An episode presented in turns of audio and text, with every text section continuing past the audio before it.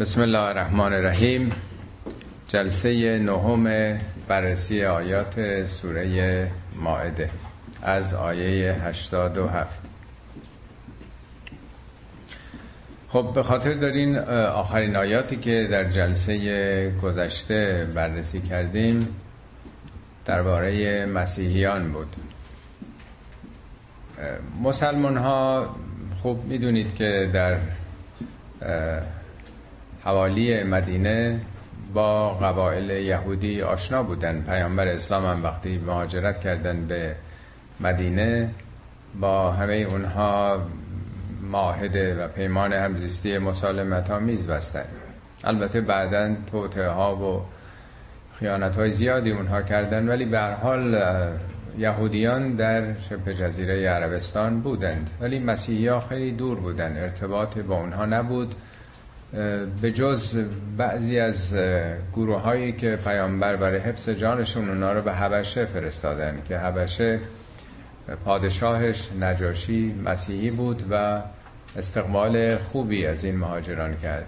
یه بار چهارده نفر یا پونزده نفر که یازده مرد و چهار زن بودند. بار دوم هشتاد و پنج شیش نفر رو ظاهراً پیامبر فرستاده بود. داستانش رو جلسه گذشته خدمتون گفتم که حتی وقتی اشراف قریش، اون بت پرستان، نمایندگانی فرستادند با هدایایی برای اینکه پس بگیرند این فراری ها رو، نجاشی مقاومت کرد و به هیچ وجه اینا رو پس نداد و اونا رو هم اخراج کرد.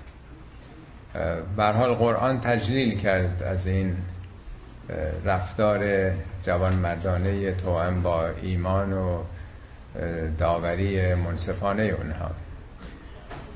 خب یه انتقاداتی هم به انحرافات مسیحیان در طول تاریخ شد، از جمله خدا شمردن عیسی ابن مریم یا اعتقاد به تثلیث و همچنین به رهبانیت، یعنی تارک دنیا بودن.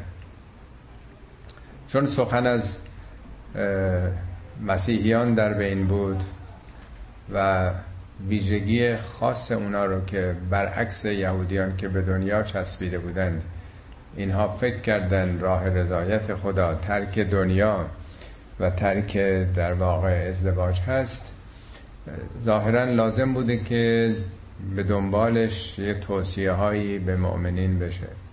این آیه در واقع در تداوم اون مباحثه، چون در بعضی از مسلمان ها هم آثارش پیدا شده بود. بعضی ها فکر میکردن که رضایت خدا ترک زیبایی های دنیاست، دینت های دنیاست. سعی میکردن تمام شب رو تا اونجا که میتونن در نماز باشن، همه روزه روزه بگیرند و حتی ترک روابط زناشویی بکنند. یواش یواش به نظر می آمد این زمینه ها در داخل جامعه اسلامی هم داره رشد میکنه.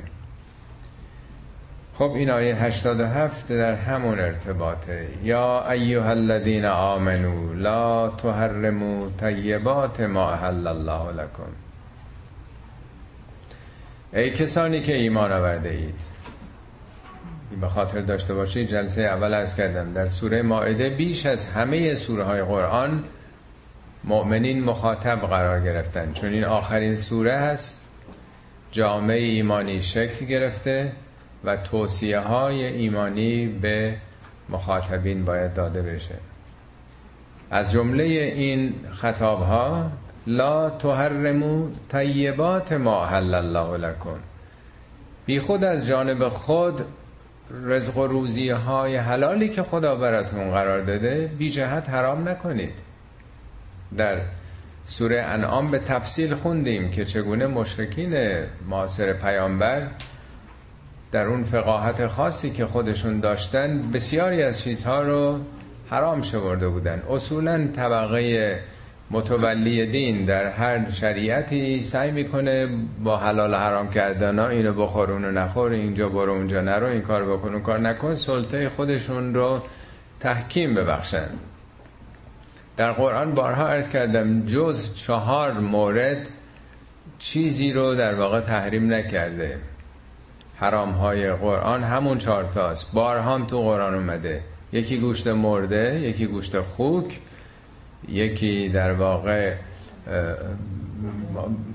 اون چیزی که به نام غیر خدا در واقع کشته شده باشه، و یکی دیگه هم چی بود؟ بله، خون. به جز این هیچ چیز دیگه ای تو قرآن نگفته حرامه. بقیه چیزا دیگه من درآوردی مصلحت اندیشی های فقیهان در طول تاریخ بوده. هم مشرکین قبل از اسلام از جانب خودشون لیست بالا بلندی از حلال و حرام ها داشتن، و هم مسیحیان و هم بعد از اسلام این جنبه ادامه پیدا کرده. بی خود از جانب خود رزق خدا رو که حلال کرده برای خودتون حرام نکنید، و اتقوا الله ما احل الله لکم ولا تعتدوا. تعدی هم نکنید. تعدی یعنی در واقع زیاده روی. اگه یه چیزی حلاله اسراف دیگه نکنین در خوردنش. کلوا واشربوا ولا تسرفوا. یا چیزایی که نباید خورد از مرز و محدوده تجاوز نکنید. وقتی همه چی رو خداوند برای شما حلال کرده، طیبات ما احل الله لکم ان الله لا یحب المعتدین. خدا تجاوز کنندگان رو از این حد و مرز دوست نداره. دوست نداشتن خدا هم بارها توضیح دادم، فقط یک جنبه تعارف نداره، تأثیرات تکوینی برای شخص خواهد داشت. و کلوا مما رزقکم الله حلالا طیبا. آنچه که خدا روزی شما قرار داده بخورید حلالا طیبا. حلال عرض کردم اون چیزیست که حل و جذب میشه، یعنی گوارای وجودتان. طیبم چیزیست که طیب نفسه، یعنی دلچسبه، رغبت بهش دارید، تمایل دارید. یعنی معیار همه چیزی که خدا قرآن میگه در روی کره زمین بر شما حلال کرده، کلوا ما فی الارض حلالا طیبا. هر چی رو کره زمینه با این دو معیار برای شما قابل حل و جذب هست از نظر فیزیولوژی، یا بهتون نمیسازه. عقل خدا داده که خود ما تشخیص بدیم. دومم طیب، تمایل دارید، یعنی نفستون میطلبه اون رو. خود این هم یک معیار خیلی مهمیه. مردم هر منطقه بر حسب وضعیت جغرافیایی چیزهایی رو میطلبن. بارها عرض کردم مردم جنوب اون مقداری که خرما میخورن یه دهم اون رو مردم شمال بخون بخو... مصرف بکنند جوش میزنه تمام تنشون، و برعکس شمال اونچه که از مرکبات مطرح میکنن. در کشور مختلف هم همینطور. و اتقوا الله الذی انتم بهی مؤمنون.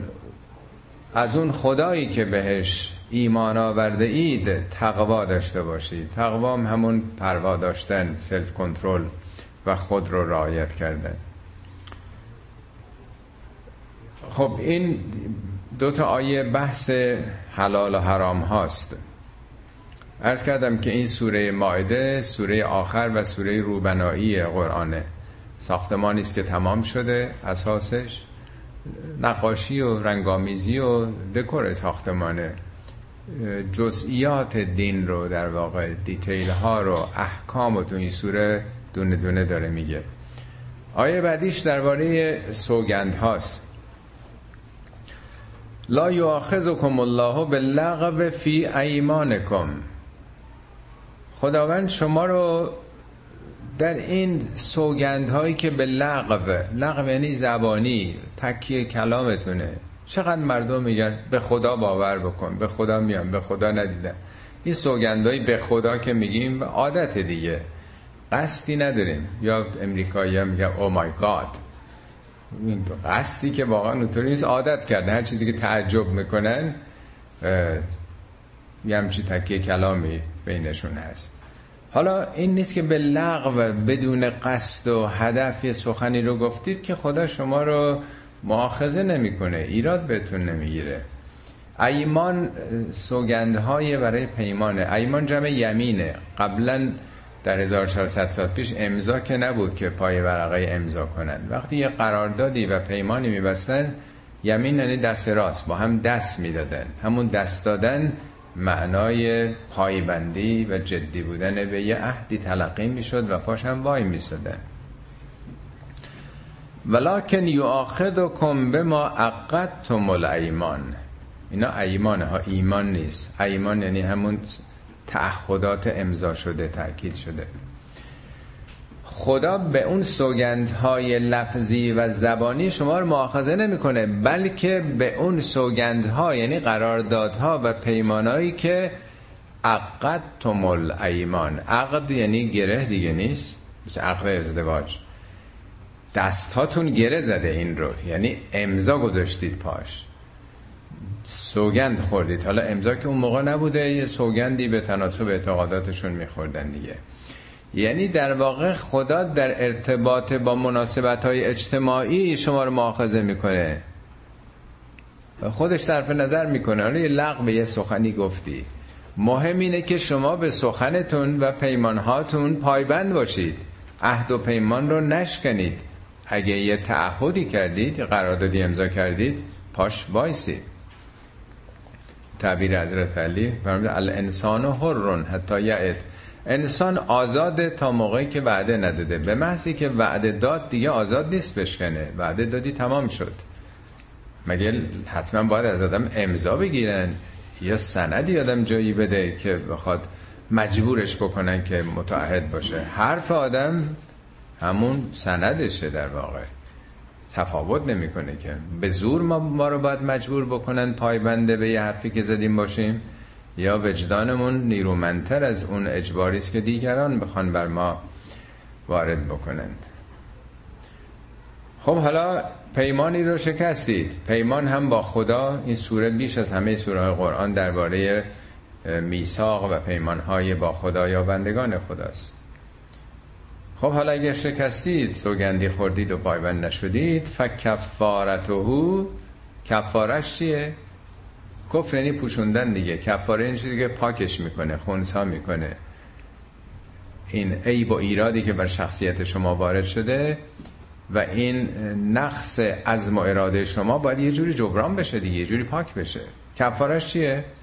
اطعام و عشرت مساکین، ده نفر رو غذا بده. من اوسط ما تطعمون اهلیکم، متوسط اون غذایی که به خانواده خودت میدی. یعنی نگو بابا اینا یه نون خالی هم بخورن سیر میشن، لازم هم نیست خیلی اشرافی باشه. متوسط اون غذایی که میخوری حساب بکن. ده بعد غذا جریمه اینه که به حرفت پایبند نبودی.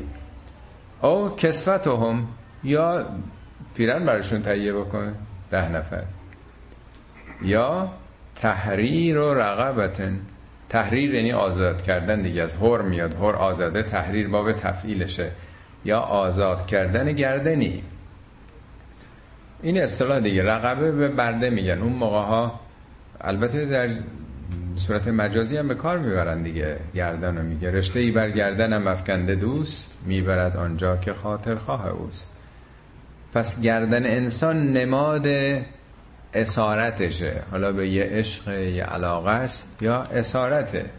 حالا به دست رو میبستن، یا شاپور زلکتاف ها کتفا رو سوراخ میکردن، اسیران رو طناب رد میکردن، یا به گردن میبستن. یعنی علامت این که این دیگه نمیتونه هر جا میخواد بره، اسیره. پس آز... کفاره سوگند یکی از مراحلش اینه که برده آزاد بکنی. خب حالا کسانی که میگن که اسلام چرا بردهداری رو نفی نکرده،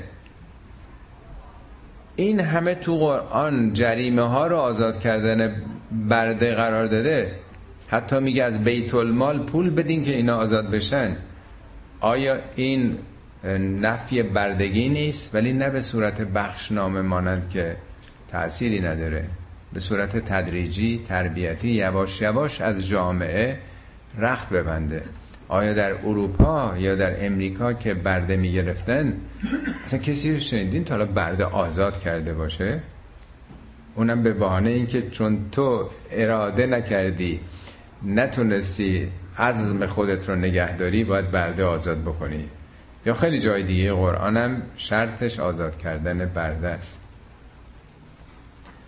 فمن لم یجد، حالا اگه پیدا نکرد، توی روزگاری روز روزگاری زمان مکانی بودید که برده ای نبود، چیکار باید بکنه؟ فمن لم یجد، اگر حالا یا برده پیدا نکرد یا پولی پیدا نکرد، پول نداره که اطعام بکنه یا لباس بخره برای کسانی، فصیام و ثلاثت ایام، سه روز روزه بداره. بالاخره این یک سست عنصری نشون داده، نتونسته پای حرفی که زده بیسته، بالاخره باید این عزمش ضعیفه، یه جا باید از خودش مایه بذاره، پولی یه کاری بکنه که دیگه یادش باشه که حرف آدم اعتبارش بیش از این حرف هست. ذالک کفارت ایمانکم اذا حلفتم، این کفاره پیمان است وقتی محکم کردید، سوگند خوردید. واحفظوا ایمانکم، نگه دارید پیمان هاتون و قرارداداتون، حفظ بکنید، نگه دارید، متعهد باشید، سرسری نگیرید. کذالک یبین الله لکم آیاته لعلکم تشکرون، این چنین خدا آیاتشو، یعنی آیات هدایتی و تربیتیشو برای شما تبیین میکنه، توضیح میده، شرح میده به زبان ساده، لعلکم تشکرون،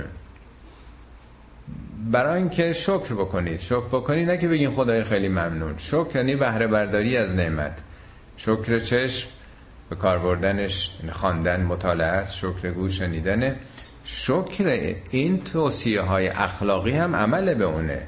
اینا رو داریم میگیم بهش عمل بکنید، نه که فقط بله خب کار بدیه، زیر قول زدن، زیر عهد و پیمان زدن، عهد شکنی، نه، همین تو قضاوت نخواستیم بکنیم، خواستیم بهش عمل بکنید، شکر این راهنمایی رو عملا به جا بیارید. در قرآن میگه اعملوا آل داود شکرن، آل داود شکر رو عمل بکنید، و قلیل من عبادی شکور، خیلی کمن بندگانی که شاکر باشند. واقعا ما که میگیم خدا صد هزار دفعه شکرت، این که کاری نداره، یه میلیون بار شکرت، بی نهایت بار شکرت، این زبانیه، ولی شکر رو باید عمل کرد، اون سخته که خیلی کمن بندگان شاکر.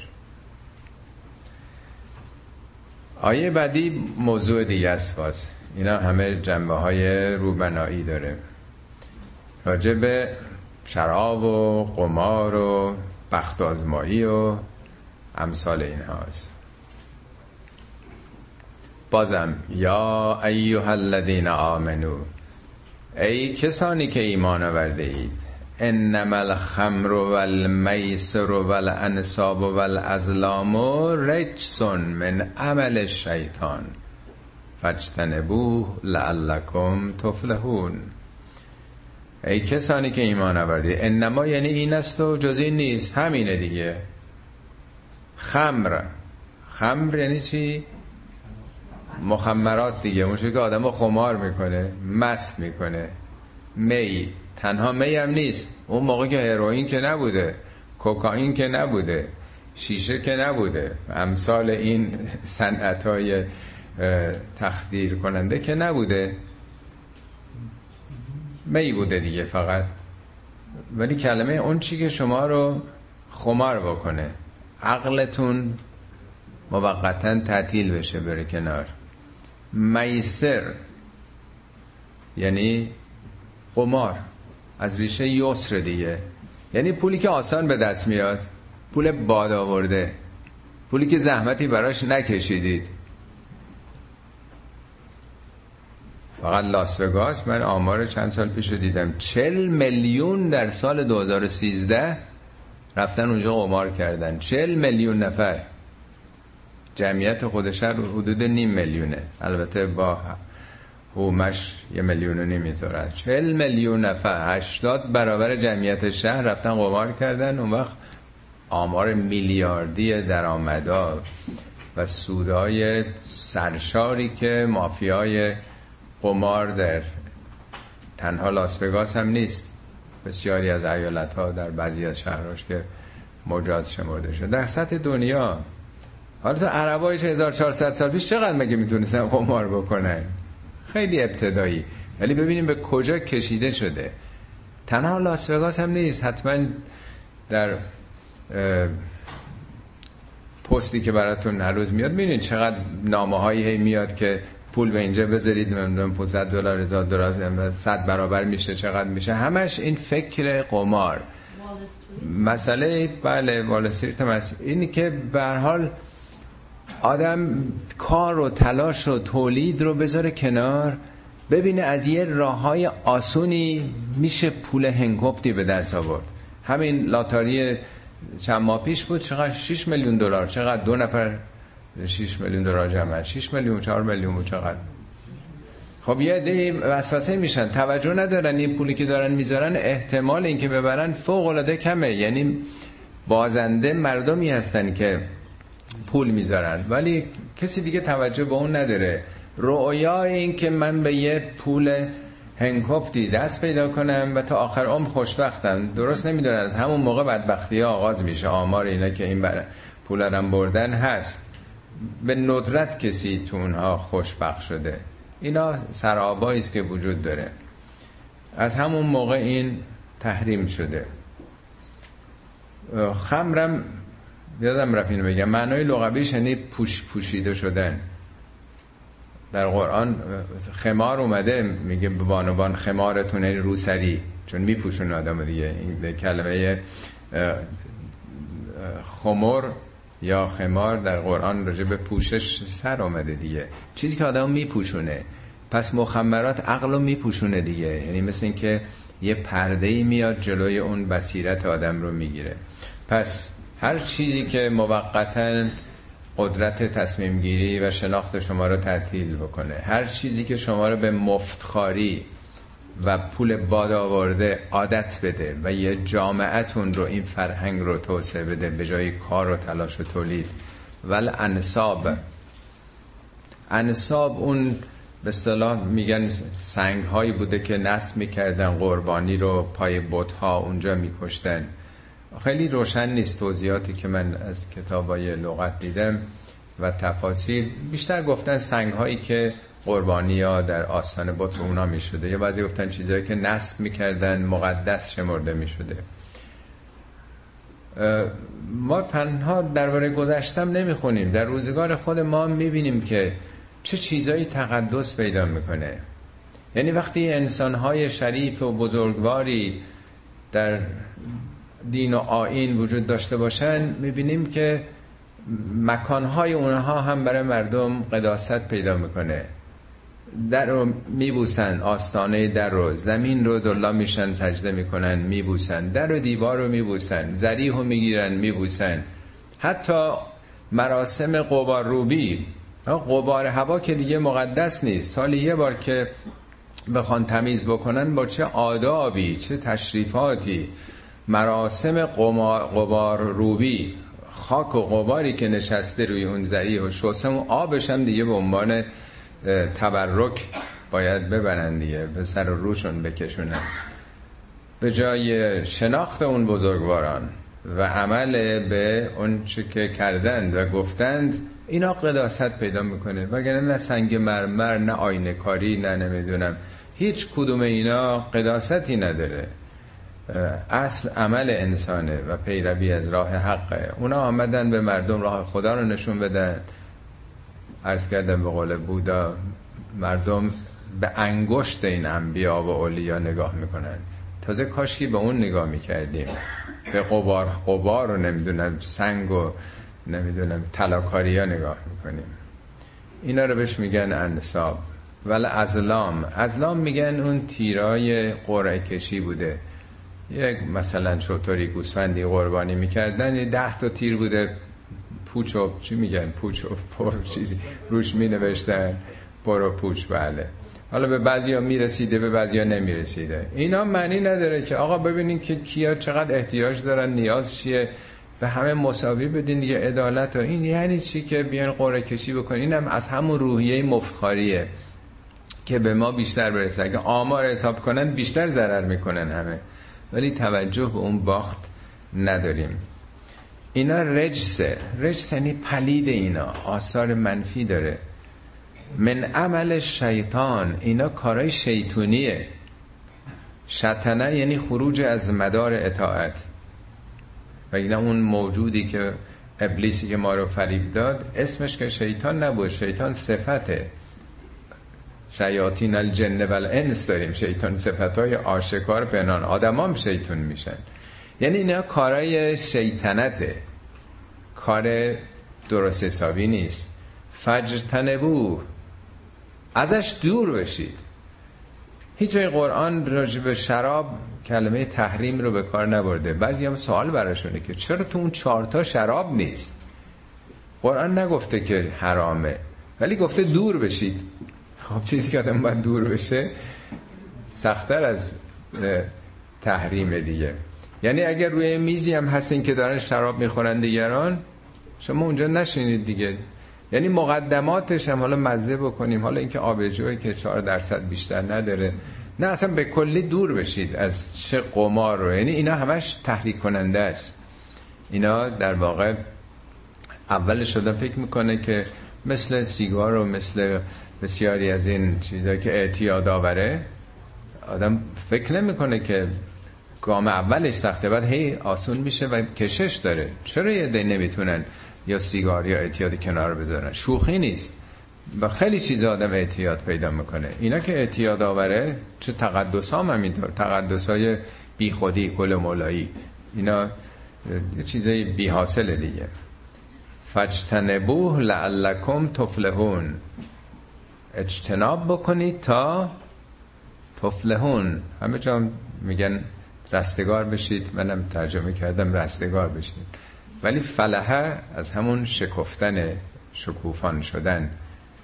فلحه یعنی شکافتن در زبان عربی. زمین که میشکافه گل میده، آدمم شکوفان میشه، استعداداش فلوریش میشه به اصطلاح. حالا چرا قمار و شراب و نمیدونم لاتاری و این حرفا بده؟ قرآن همه جا هر حکمی میاره برخلاف رساله های آقایون که اینو بکن اونو نکنی، این فقط دستوراته، فقط در واقع سلسله چی کار باید کرد. قرآن همه جا دلیلش هم دنبالش میاره. چرا بده اینا؟ انما یرید الشیطان ان یوقع بینکم العداوة والبغضاء فی الخمر والمیسر. شیطان میخواد با این کارا بین شما عداوت، یعنی دشمنی و کینه بیافته. خب مسلمه اون کسی که باخته، پولشو باخته، خیلی خوشحال از تو قمارخونه که نمیره. یا وقتی که عقل از سرش رفته،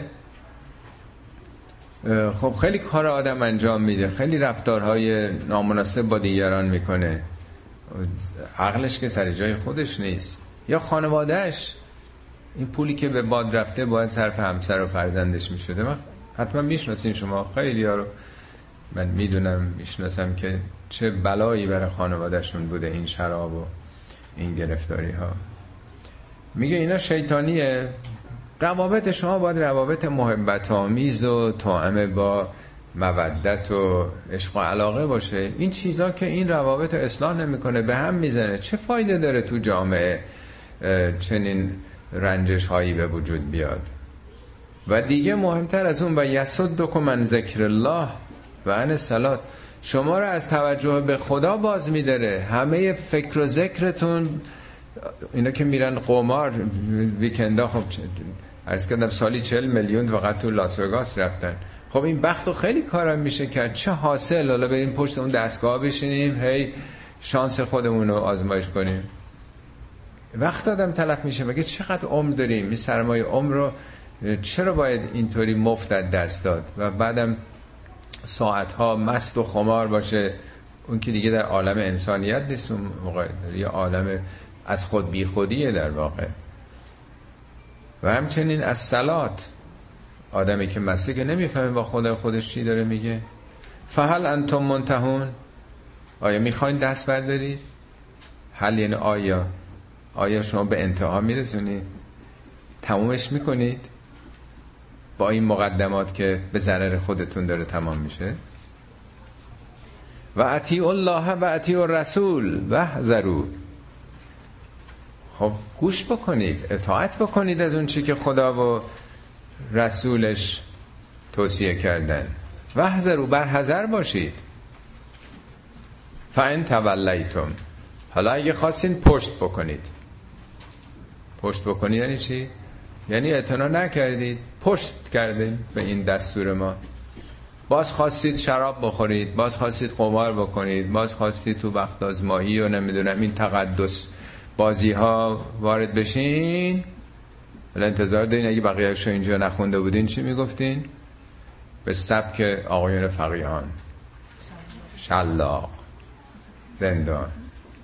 میگه اگرم خواستید این کار رو تکرار بکنید، فعلمو، اینو بدونید که چی؟ انما علی رسولنا البلاغ المبین. انما یعنی این است و جز این نیست دیگه. تنها وظیفه رسول ما گفتن بود، ضمانت اجرایی نداره. در اسلام تنبیهی برای قمار و شراب و این تقدس بازی ها و این حرفا وجود نداره در دنیا. اینا رابطه بنده است با خالقشون در روز قیامت. حالا این سوال از خودتون میکنین که آقایون این احکام از کجا آوردن؟ اگه شراب پیدا کنن تو خونه کسی، اگه کجا اگه کجا اینا ربطی به دین نداره. دینداران مصلحت اندیشی کردن و جامعه هم البته موافق بودن دیگه. به صورت دموکراتیک جوامع دینی یه تصمیماتی گرفتن. به حساب تصمیم آقایون متولیان بگذارید، خدا به مردم مخصوصا گفته مبادا از ترس پیامبر شرابخوری رو بذارین کنارا. ما به اون گفتیم فقط بگو. اصلا کیفری در دنیای وجود نداره برای اینا. نه که خوب اینا اشکال نداره، خیلی هم اشکال داره، کیفر نداره. خب حالا وقتی که اولا جالبه که این آیه که در واقع میگه که دیگر نزدیکم نشیم، سال بیست و سومه، چند ماه بعد پیامبر از دنیا رفتن، رحلت کردن. بیست و سه سال مسلمون ها خیلی هاشون شراب میخوردن، قمار میکردن. آیه بعدی این رو توضیح میده. اولین با اولا تو مکه که هرگز گفته نشده که شراب نخورید. اولین آیه سال دوی هجرت در مدینه است، یعنی سال پونزدهم. میگه شما از انگور و خرما هم مسکرات میگیرید، شراب، و هم یه چیزای خوب میگیرید. یعنی مثلا فرض کنید سرکه و نمیدونم مربا و ترشی، نمیدونم چیزایی که میگرفتن دیگه. فقط تعریف نمیکنه از شراب. این سوال تو جامعه مطرح میشه، اه شراب که به این خوبیه چرا خدا ازش تعریف نکرده؟ از اونای دیگه تعریف کرده. عربا شعر و شراب اصل و اساس زندگیشون بوده، هنرشون شعر بوده، مشغولیتشون هم شراب بوده دیگه. این همه تو قرآن از انواع شرابها، ترکیباتش، ظروفش و ساقیها سخن گفته که حربه داده دست حافظها و مولویها، اونا اون معانی عرفانی رو روش پیاده کردن. بی خود که نیست، این جامعه با شراب زندگی کرده و با شعر. نمیشه که دستور بخشنامه‌ای مثل آقایون فتوا صادر بشه که از فردا موقوف. خیر، اول تعریف نمیکنه. سال هشتم هشتم هجرت میگه لا تقربوا الصلاة و انتم سکارا، موقع نماز لااقل مست نباشید حتی تعلموا ما تقولون. خب باید بفهمی شما چی میگین.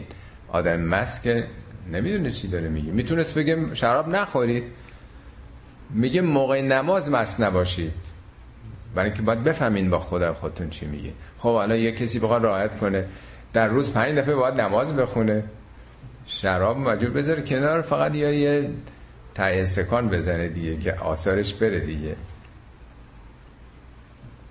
سال بعد سال نهم میگه که پیامبر از تو سوال میکنن، یسالونک عن الخمر و المیسر، از شراب و قمار سوال میکنن. قل فیهما منافع للناس، بگو منافعی برای مردم داره، تا حالا شنیدین از آقایون هم چیزایی، ولی اون گناهش یا اون مثلا مذراتش اون بیشتره. این چقدر منطقیه؟ خالق ماست، آفریدگار ماست، رب با ارباب مطلق ماست، میتونی فرمان بده که پدرتو در میارم نخور، ولی داره با این زبان. این آیه بعد از اون آمده که اینا بابا بده، شیطانیه، به ضرر خودتونه، وقت و عمر و همه چیزتونه، جسم و جانتونه تباه میکنه، هم نکنید دیگه، حالا میخوان بکنید بکنید. تکلیف تنبیهی ما نداریم، فقط گفتیم به اختیار خودتون. این کافی نیست که ما تعلیم و تربیت رو یاد بگیریم، خودمون با فرزندانمون، معلم‌ها با شاگرداشون، شاگردامون، فقیهان با مقلدینشون، دولتمندان با ملت، که به چه زبانی در واقع داره به تدریجی حکمی رو بعد از بیست و سه سال که میگه نکنید، تازه مخصوصا اطمینان میده که نترسید. اصلا فایده نداره اگه به زور بخواین اینا رو بذارین کنار. نتیجهش این میشه سوار هواپیما شدین، خواستین میایین خارج، هرچی هواپیما میره بالا روسری‌ها میره پایین، اونجا تا رسیدین میرین تو ده برابر اون غربی‌ها که شراب میخورن، که یه مختصری میخورن دیگه، انقدر میخورید تا مریض میشین دیگه. این نتیجهش هم همینه دیگه. این ایام عیدم که قمارخونه های لاس وگاس و گروه های ایرانی، کنسرت های ایرانی رفته بودن اونجا، در بست اونجا رو دیگه اجاره کردن لاس وگاس دیگه. کدوم ملت به جز ایرانی ها رفتن اونجا؟ اینا همون کم بوداست دیگه، که اون موقع که میخواستن نتونستن. خب عرض کردم که وقتی این حکم آمد یه عده خیلی ناراحت شدن، ای بابا پدر من شهید شد تو جنگ بدر، برادرم شهید شد، یا خود من تو دیروز میخوردم، اگه قراره که اینجوری باشه که خیلی بد میشه. میگه لیس علی الذین آمنوا و عملوا الصالحات جناح فی ما طعموا، بر اونایی که اهل ایمان بودند و اهل کارای خوب بودند گناهی نیست، هر چی خوردن. قانون که عطف به ما سبق نمیشه، حکم نبوده، دستور نبوده، خوردن که خوردن. اینا آدمای مؤمنی بودن، آدمای خوبی بودن، کار خوب میکردن. اذامت تقوا و آمنو و عملوا الصالحات، مشروط بر این خود نگهدار بوده باشن. یعنی اگه شراب خورده نمیدونسته، دستور نبوده، ولی آدمی بوده که بر خودش مسلط بوده. شرابخواری و قمارش ناشی از ولنگواری و بی ارادگی نبوده، نمیدونسته، اهل تقوا بودن، ایمان، عمل صالحات. سمت تقوا و آمنو، نه تنها اون موقع، بعدن هم همینطور. سمت یه عطف تراقیه، در زمانهای بعدش هم آدم اهل تقوا و ایمان بوده. سمت تقوا و احسنو، باز هم همواره، بار دیگر، زمانهای دیگر اهل تقوا و احسان و نیکی بوده. والله یحب المحسنین، خدا محسنین رو دوست داره. حالا یه چیزی خورده نمیدونسته، خدا که نمیاد کسی رو جریمه بکنه. یعنی اگر خورده، اونا ناشی از خباثت و بدتینتی و این حرفا نبوده. هیچ وقت قانون به گذشته که بر نمیگرده. اگه آدم خوبی بودن نمیدونستن، هیچ مانعی نداره از حالا این کارو نکنن. آیه بعد درباره سید در ایام حج. حالا ما با هواپیما از ایران عرض میکنم، یکی دو ساعته پرواز میکنم، به جده میرسن و دیگه اصلا هنوز تو حال هوای تجارت و بیزنسش از سر آدم نرفته، تو اون شغلی که تا روز قبل داشته. قبلا یه سال سفر میکردن یا ماها تورا بودن، با خودشون که نمیتونستن آذوقه ببرن، با پای پیاده یا رو شتر بودن، یا یه دم از خلیج فارس و بحر عمان تو دریا می آمدن، از این ور اون ور. پنج با شیش ماه تو راه که آدم نمیتونه که آذوقه با خودش ببره، هر چقدر نونو خشک کرده باشن و نمیدونم آرد و نمیدونم هر چیزی که سباکه با خودشون برده باشن. بنابراین تورا اگه تو دریا میرفتن ماهی میگرفتن، اگه تو خشکی بود خرگوشی پیدا میشد، بز کوهی میزدن، نمیدونم سوسماری، هر چی بود، بالاخره باید خودشون رو میرسوندن دیگه به اونجا. یا ایها الذین آمنو لیبلونکم الله بشیء من الصید، خدا شما را میازماید به یک شکار، به چیزی از صید، یه شکاری. صید همون شکار دیگه. تناله ایدیکم ایدیکم و رماحکم، که در دسترس شماست. رماح یعنی نیزه، یعنی در تیررس شماست. لیعلم الله من یخافه بالغیب، تا خدا بدونه که کی از خدا بیم داره. غیب یعنی در تنهایی، در خلوت، بقیه غایبن. فمن اعتدى بعد ذلك فله عذاب علیم، کسی بعد از این اگه تجاوز بکنه از این حد، عذاب دردناکی داره. حالا آیه بعدی البته راجع به حجه، ولی این آیه اول کلی تر میگه حالا که ما صیدی نمی کنیم، کی صید میکنه، شکار میکنه تو ایام حج؟ اینجا هم که نگفته حج، آیه بعدی یکی از مصادیقش رو که حجه داره میگه. این چی میخواد بگه؟ به نظرتون غیر از اینه میخواد بگه تو زندگی خیلی جاها دستتون به خیلی چیزا میرسه ها، خیلی کارا میتونین بکنین، در تیررس شماست، خیلی میتونین رشوه بگیرین کسی هم نفهمه، خیلی میتونین رانتخاری بکنید، رانتخاری های ماشاءالله رکورد شکنی که تو مملکت خودمون رؤسای چپی بند بانک مرکزی و بانک ملی و نمیدونم دولت مردانمون، ارقام نجومی. تازه اینا همه اسلام ناب محمدی هم بودن. خب خیلی دست ها میرسه، کسی هم خبردار نیست. آن را که خبر شد خبری باز نیامد، فرارش دادن رفت به برای زیارت به عتبات، اونی که ارقام میلیاردی بود، سر دسته ها در واقع. خب خیلی وقت آدم دستش میرسه، تیرش میرسه، در تیرسشه یعنی قدرت داره، سر پست خیلی کارا میتونه آدم بکنه. بارها این آزمایش ها رو قرآن مطرح کرده که راحت میتونی یه کارایی رو بکنی، در دسترسته، لازم هم نیست به کسی پاسخ بدی، هیچکی هم نمیفهمه، تازم بفهمه کسی غلطی نمیتونه بکنه. اینا امتحانه. لیبلونکم هم لامش و هم نونش تأکیده. اگر مسئله فقط حج بود که اینطور با دو تا تأکید مؤکد نمیگفت. پس هممون تو زندگی امتحان داریم میدیم. خیلی ساده است. پدر مادرایی که قدرت دارن، زور دارن، میتونن به بچه‌هاشون تحمیل کنن، زور بگن، یا مردی به همسرش، یا همسری، زنی به شوهرش. یعنی کافی نیست آدم یه کاری رو میتونه بکنه بکنه. خدا کبیره، بالا سره. این نیست که جهان بی حساب کتابش. دستتون میرسه، قدرتشو دارید، میتونید تو گوش طرف بزنید، کسی هم نمیتونه تنبیهتون بکنه. این به طور کلی داره میگه تا خدا بفهمه که در غیب که فعلا کسی نیست، تو خونه است، دعوای زن و شوهره، یا بچه هست، یا دوسته، یا همکاره، یا همسایه است، هر جا هست، به هر حال خداست که هست، که او که داره میبینه. اما آیه بعد همین مسئله رو در حج مطرح میکنه. یا ایها الذین آمنوا لا تقتلوا الصید و انتم حرم. موقعی که در حال احرام هستید، در اون لباس قرار گرفتید که باید مراقب همه چیز خودتون باشید، جانداری رو بی جان نکنید، شکار نکنید. حالا عرض کردم اون موقع بوده، حالا باید مفهومش رو امروز گرفت. و من قتله منکم متعمدا، اگه کسی به عمد با قصد بخواد این کارو بکنه، فجزاء مثل ما قتل من النعمه، جزاش چیه؟ کیفرش چیه؟ اگه زده یه بز کوهی رو کشته، باید دید که قیمتش چقدره. قیمتش دو تا سه تا گوسفنده، کمتره. باید مثل همون یه قربانی بده.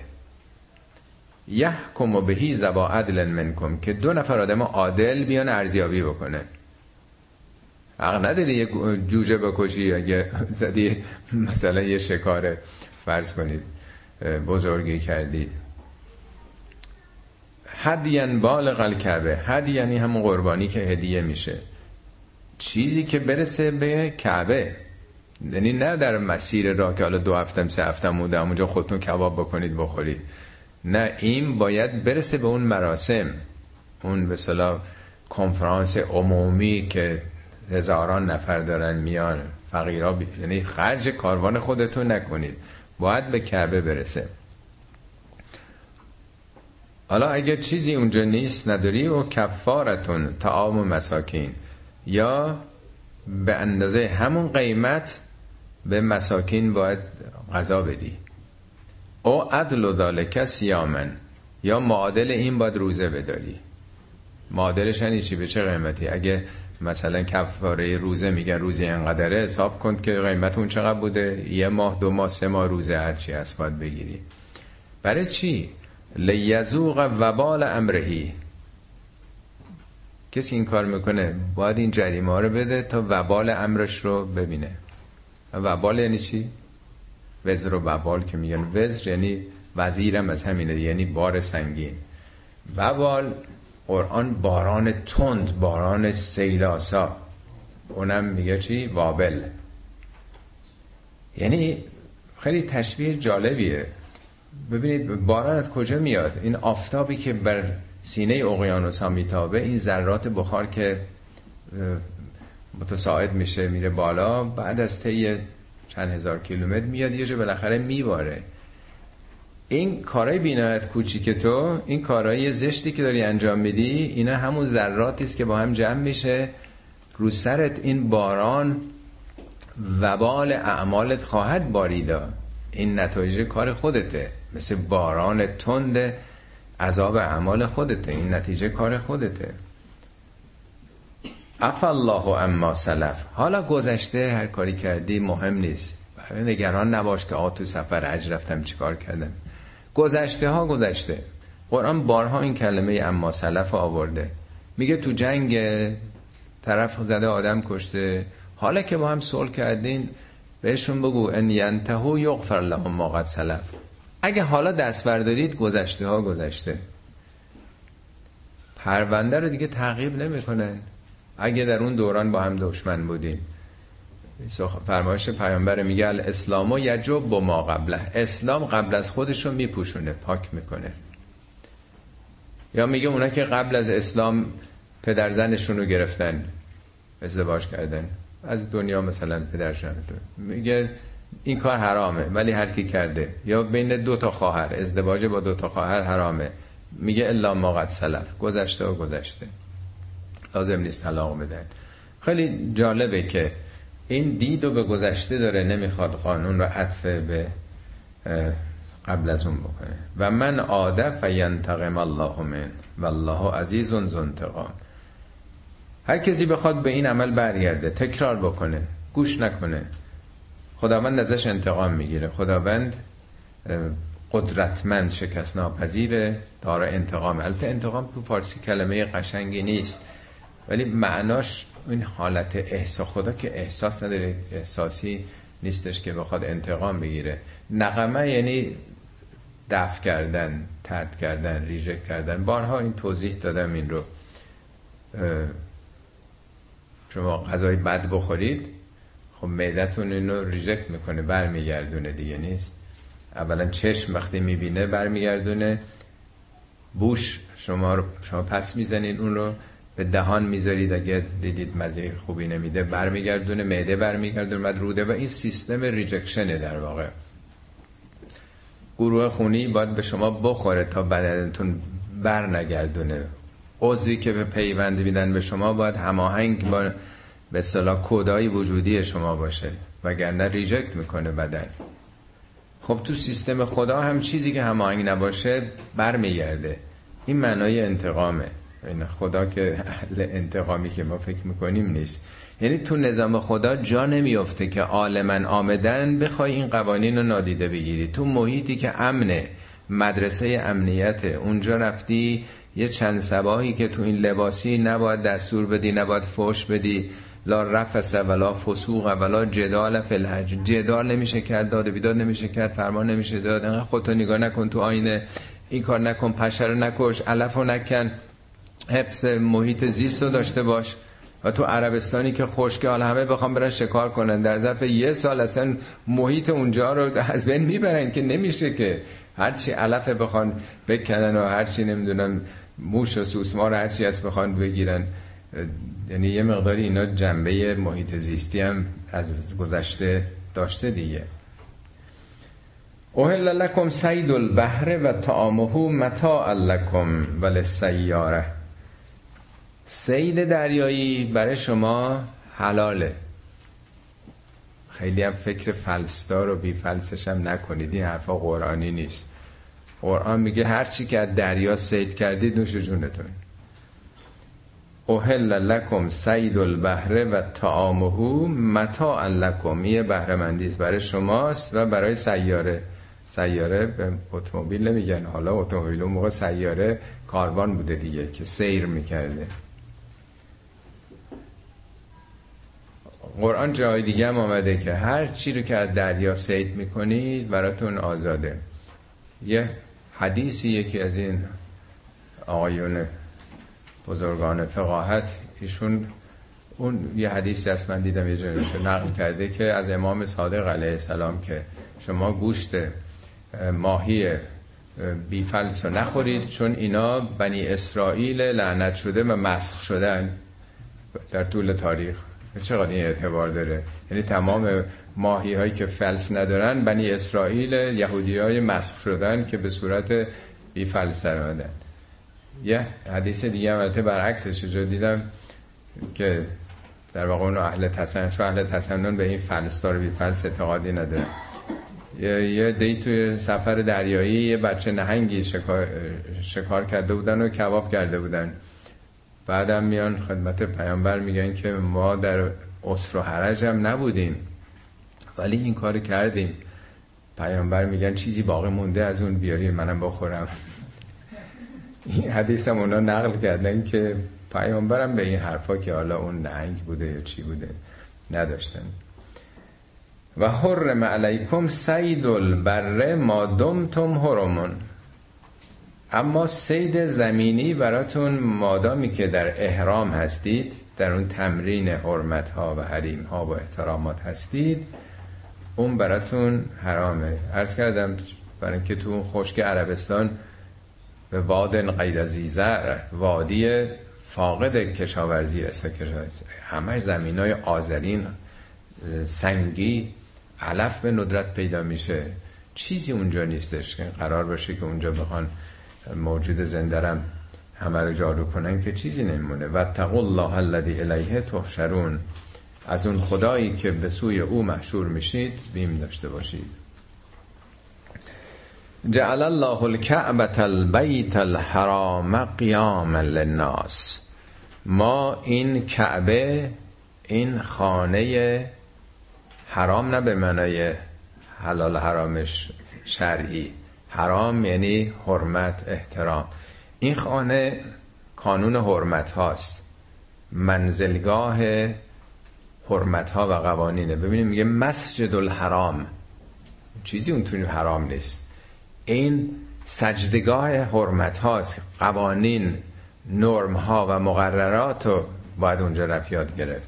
مسجد الحرام زمانش کیه؟ شهر الحرام، ماه این حرمت هاست. مشعر الحرام، مسجد الحرام، بیت الله الحرام. حاجی هم که اونجا میره احرام میبنده دیگه، میگن حرم، وارد حریم شد. من کان محرمن، همش با کلمات اینا یعنی نرم ها، قوانین. یه جامعه که قانون جنگل بوده، آدما باید برن با قوانین، با نرم ها آشنا بشن. این حق همسایه است، این حق اون، این حق این، حق خداست. یک سلسله حرمت ها، احترامات رو باید آدم بره یاد بگیره اونجا. هر کی به هر کی نیست، یه چیزایی رو باید رعایت کرد. این مسجد کانون، در واقع آموزشگاه، دانشگاه حقوق، در واقع باید اسمشو بذارن دانشگاه دانشگاه حقوق اونجا رو، مگه بخوان امروز ترجمه بکنن. اینو وسیله قیام مردم قرار داده. قیام یعنی برپا شدن، ایستایی. یه بار دیگه هم تو قرآن اومده میگه مالتونو به دست بیخردان ندین. لا تؤتوا السفها اموالکم التی جعل الله لکم قیاما. مال سرمایه وسیله قیام جامعه است. جامعه با سرمایه رشد میکنه. امران، آبادی، رد و بدل کردن سرمایه. مال دست هر بیخردی ندین که حیف و میل بکنه از بین بره.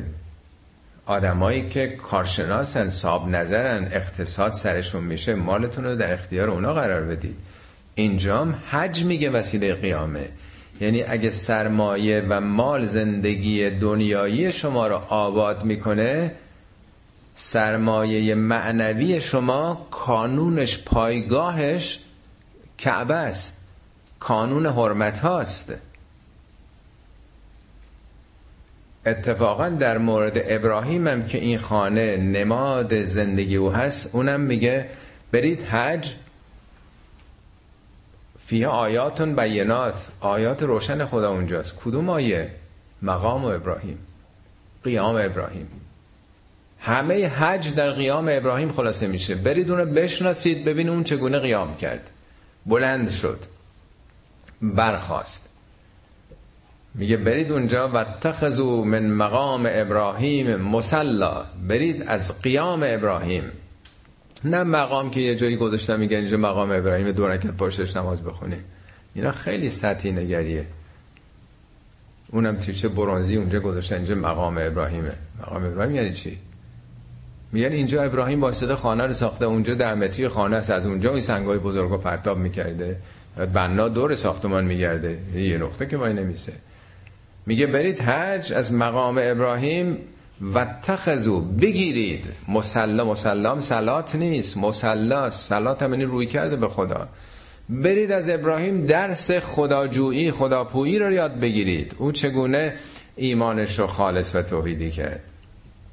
پس خود حج هم قیام انسانه، نه مراسم سوقاتی برای دوست آشنا. البته سوقاتی هم بیارید، به خصوص اگرم رفتین، بندم تشکر میکنم از سوقاتی حج. بله، به قول شریعتی میگفت که قرآن میگه فیه منافع للناس، با او یک سالی با هم حج بودیم که برید حج تا منافعی که برای مردم. میگفت برید اونجا فیه منافع اول ژاپن، برید تمام چیزایی که اون موقع ترانزیستورها و رادیو تلویزیون‌های ژاپن بود، برید ببینید که چه سودی میبرند دیگران. بله، ول شهر الحرام، ماه حرمت‌ها، ول هدیه، اون چیزایی که هدیه دادید، قربانیایی که هدیه است. وقتی که عروس رو هم به خانه داماد میبرن، این کلمه هدیه رو در زبان عربی به کار برده. شما دارید عروس وجودتون رو به خانه داماد، به خانه یار میبرید در واقع. والقلائد، گوسفندایی که قلاده بستن، در واقع علامت گذاشتن، اینا برای قربانی هستن. ذالک لتعلموا ان الله یعلم ما فی السماوات و ما فی الارض و ان الله بكل شیء علیم. همه اینا برای این که بدونید خدایی که این نظامات گذاشته، این کار بکن، این کار نکن، همه اون چیزی که در آسمان و زمینه میدونه. خدا بر هر چیز آگاهه. اینا رو همینطوری تفننی نگفته. ضرورت زندگی فردی و اجتماعی شما اینه که اینا رعایت بکنید. اعلموا ان الله شدید العقاب و ان الله غفور رحیم. اینم خوب بدونید خداوند شدید العقاب و ان الله غفور رحیم. غفور رحیم صفت خداست، ولی شدید العقاب صفت نیست، به صلاح رفتار خداست. عقاب هم چیزیست که در عقب عمل میاد. یعنی تو نظام خدا هر کاری که میکنید دنباله داره، عاقبتش خوب نیست. در تعقیب میگن فلانی در تعقیب منه. تعقیب نیست، یعنی دنبالت، اعمالت، نتیجهش دنبالته. یعنی که خدا که عقوبتی نمیخواد کسی رو بکنه. یعنی تو نظام خدا هر کاری دنباله داره تو نظام خدا، ولی صفت خدا غفور رحیمه. میگه نب عبادی، پیامبر به بندگانم خبر بده، انی انا الغفور الرحیم، من بسیار بخشنده مهربانم. و ان عذابی هو العذاب العلیم، در ضمن عذابم عذاب دردناکی. معلم میگه من عاشق شمام، آمدم اینجا به همتون درس بدم، همتون رشد بدم، ولی نمره رفوزگی هم دارم ها، وگرنه هر بی سوادی رو که نمیشه ریخت تو جامعه. این حکمت خدا ایجاب میکنه. ما علی الرسول الا البلاغ، تنها وظیفه رسول رسوندن این کلام ها بود، ضمانت اجرایی او نداشت. او آمده بود که اینا رو به شما بگه. والله یعلم ما تبدون و ما تکتمون. او به شما زور نمیگه این کارا رو بکنید، ولی خدا که میدونه چی رو پنهان میکنید چی رو آشکار میکنید. خدا رو در نظر داشته باشید. قل لا یستوی الخبیث و الطیب، پیامبر بگو خبیث و طیب که یکی نیستن. آدمای خبیث و آدمای پاک، یا اعمال خبیث و اعمال پاک. ولو اعجبک کثرت الخبیث، اگر چه فراوانی و اکثریت داشتن آدمای خبیث یا اعمال خبیث تو رو به شگفتی وابه داره. آقا همه دارن دیگه میگیرن دیگه رشوه دیگه، آقا همه دارن غیبت که دیگه نقل مجالس دیگه، آقا همه دارن و همه نداریم. میگه این دوتا که مساوی نیست، همه هم اگه دارن اون کارو میکنن تو نباید همرنگ جماعت بشی، تو باید شخصیت خودت داشته باشی. این فرمایش حضرت علیه که بارها عرض کردم. میگه مردم سه دستن: عالمون ربانی یا عالم ربانی هن. دو، متعلمون علی سبیل نجات، یا دانشجویی که راه نجاتی رو داره. یا سوم، همجون رعا، پشه، یا دانشمنده یا دانشجو یا پشه. یا میلون مع کل ریحن، با هر بادی میره و با هر شعاری گردن میکشه. یعنی نباید جزو اون گروه سوم بود که دنبال حزب باد و جریانات روزگار. فاتقوا الله یا اول الالباب لعلکم تفلحون. پس ای با وجدان ها، اول الالباب، حالا توضیح هم تو پاورقی دادم، بهترین ترجمهش به نظر من با وجدان هاست. صاحبان خرد کافی نشون. خرد تو امروز معنای دیگه میده، فکر میکنیم هر که دانشمند سواد داره. اونی که وجدان داره یه چیزی در درونش هست، یافته میشه در درونش، یه پلیس درونی. خدا رو در نظر داشته باشید ای صاحبان وجدان، لعلکم تفلحون، تا خودتون رستگار و شکوفان بشید. صدق الله العلی العظیم.